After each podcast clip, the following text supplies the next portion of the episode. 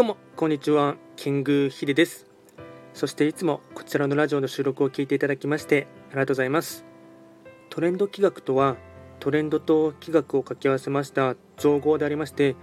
主には旧世企画とトレンド流行社会情勢なんかを交えながら毎月定期的にですね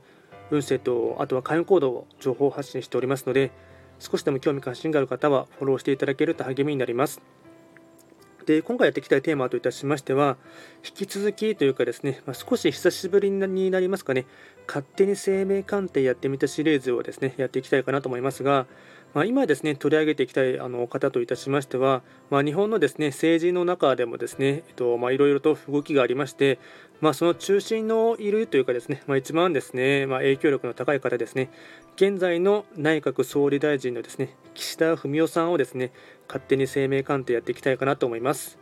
まあ、岸田文雄さんですね、えっとまあ、内閣総理大臣に就任してからですね、えっと、9月の末頃でしたので、まあ、約2ヶ月弱が経過しましたね。で就任当初っていうのはですね、まあ、僕もそうだったんですけども、まあ、彼がですね、まあ、信条としています、まあ、聞く耳を持っている政治家としてですね、まあ、多少印象が良かったっていうのはですね思っていたんですけどもなんか最近のですね、まあ、政策とかですねあと特に外交ですね特に中国との関係なんかを見ていますとなんかですねちょっとあや雲行きが怪しいなっていうところもありますしあと発言とかですねもう聞いていてもですねなんかですねちょっとですねはてなと思うところがあってですね、まあ、早くもまあですねまあ、メッキが剥がれてきてしまったかなという感がありましたので、まあですねえっとまあ、生命鑑定という切り口でですね、えっとまあ、彼の本質的な部分をま簡単に共有していきたいかなと思います。でまずですね、えっと、生命鑑定ですね、えっとまあ、専門用語ばっかりになってしまうかもしれませんが、わりかし、とまあ、割かしですね、まあ、噛み砕いて、まあ、やって説明はしていきたいかなと思います。まずですね、えっとまあ、全てをお伝えするというかですね、要所要所要所で、まあ、大事なポイントをお伝えしていこうかなと思いまして、まずですね、名字にあたる部分が、岸田さんの場合ですね、岸田っていうところがですね、天格って言われています。で天格っていうのはですね、えっとまあ、天に、えっとまあ、格闘技の格って書いて天格って読むんですが家庭とかあとは先祖の運をですね表しまして、まあ、ただ生命鑑定する際にはですね、まあ、ここはそこまでですね重要視はされないポイントになります。で人格ですね、まあ、人に、えっと、書くと書いて人格になるんですが、ここがですね、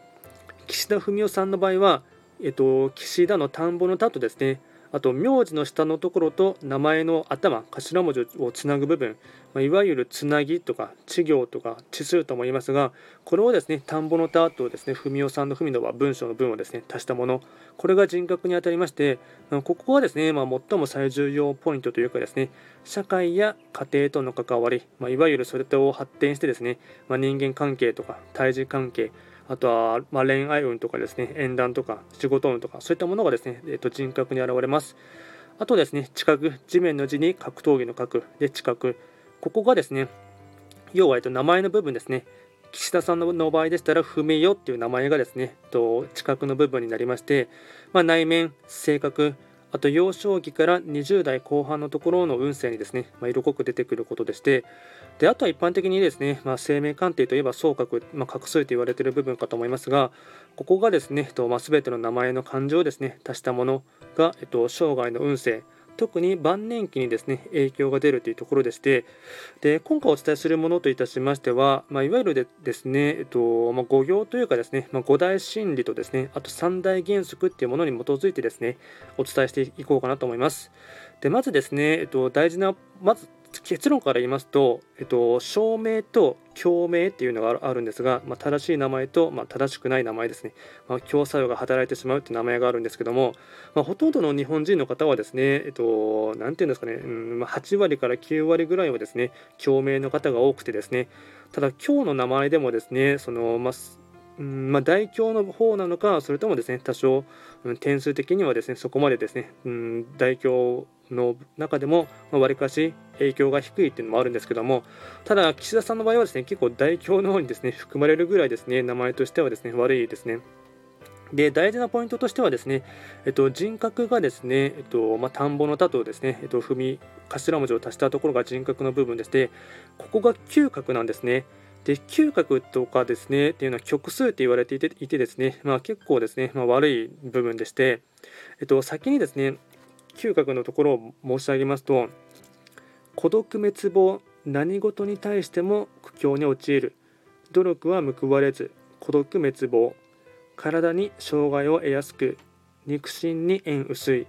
しかし忍耐は人一倍強く。それがかえって孤独を強める。妥協を許さず衝突は多い。ここがですね、まあ、人間関係とかですね、えっとまあ、社会運、一般的なところは含まれるところは嗅覚ですし、あとですね、えっと、岸田文雄さんの場合ですね、この文用の文っていう漢字、まあ、文章の文がですね、めちゃくちゃ悪い漢字というかですね、まあ、語行の、まあ、陰陽語行の法則とかですね、あとは木下土根水という語行も含めてですね、めちゃくちゃ悪いところでして、まずですね、ここがですね、えっと、文はですね、4画になりますので、でこの4画もですね、地数とか地行とも言いますが、これもめちゃくちゃ悪くてですね、えっとまあ、孤独、4は何事も死して被害集客を表す。短命体の障害病弱孤独の恐れあり苦労は重なるっていうところがあってですね。あとですねこの文章の文という字がですね木下土根水の水章になるんですね。でこの水晶の漢字をですね名前の、えっと、頭文字に使ってしまうとですね、まあ、仮に今までですね、えっと、人生がうまくいって、まあ、積み重なってきたキャリアとかあるかもしれませんが大事な局面とかあと最終段階で結局ですね幸せは全て水に流れてしまうっていうところもありますしあとはですねこの田んぼとあと田んぼと文を足すところがですね、えっと、語行で見ていきますと漢字がですね田んぼの田が火の隠す。で文が水になりまして要は秘密の関係といってですね、まあ、火の勢力が上がればですね、まあ、水を沸騰させて消してしまいますし水の勢力が多ければですね、まあ、火を割と炎を消すっていうのはあるかと思いますが要はお互いの長所をですね消し合うというか殺し合う関係性っていうのがあってですね陰陽五行のバランスがめちゃくちゃ悪いっていうのがありますのでかなりですね、えっとまあ、この辺りは、えっとまあ、おそらく彼のですね政治人生とかはですね、えっと、普通にネットとか、まあ、ちょっと調べていただければ分かるかと思いますが、まあ、結構総理になるまでっていうのはですね、うんまあ、新山を舐めてきたというか苦労人の方ですしあと、まあ、それがおそらく今後もですね、えっと、続きそうなところもありますのでまあ、それがですね、まあ、苦労をですね乗り越えた方はですね、まあ、いい意味で言えばですねうん人の痛みが分かるっていうこともあるかと思いますが、ただですね、これが政治判断とかですね、あと人事をですね、自分の周りを固めるときに、やっぱりですね、今までですね、自分がここまで苦労したのはですね、何なのかっていうところをですね、その悪い意味でです、反骨精神とかですね、あと妬みとかですね、憎悪感っていうところに置き換えてしまいますと、その正しい政治判断とかですね、あとは人事をする際にですね、えっと、そこがうまくですね、自分の感情論が入ってしまうとですね、なかなかうまくいかないっていうのがありますので、結構ですね、この辺りがですね、岸田文雄さんの場合はですね、あまあ言っちゃ悪いですけど、幸が薄い名前というところがありますので、えっと、これがですね、えっとまあ、最近の、まあ政治判断とかですね、あと、周りに固めの人事も見ていてもですね、若干ですね、怪しいところがありますので、もうそういったところも踏まえてですね、まあ、少し、まあ、全く政治に関係は、関係というか、興味関心はなかったとしてもですね、打った政策によってですね、まあ、日本に住んでいる限りはですね、まあ、その影響を必ず受けますので、まあ、少しですねそのあたりは、えっとまあ、今回は気学のですね生命観点というところでですね、えっとまあ、岸田さんの、まあ、本性とまでは言わないですけども、まあ、若干垣間見れるところとかですね、えっと、もうですねお伝えさせていただきましたのででより詳しい内容のものに関しましては YouTube でですねトレンド気学と検索していただければより詳しくですね YouTube でもすでに動画をアップしておりますのでそちらもですね参照していただいて、まあ、少しでもですね、えっとまあ、興味関心を持っていただく、取っかかりに思っていただければなと思います。では今回は簡単にですね、えっと、岸田文雄さんを、まあ、生命鑑定をしてみたというシリーズで、えっと、内容をですね、お伝えいたしました。こちらのラジオでは随時ですね、質問などは受付しておりますので、何かありましたらレターなどで送っていただければなと思います。では今回も最後まで聴いていただきまして、ありがとうございました。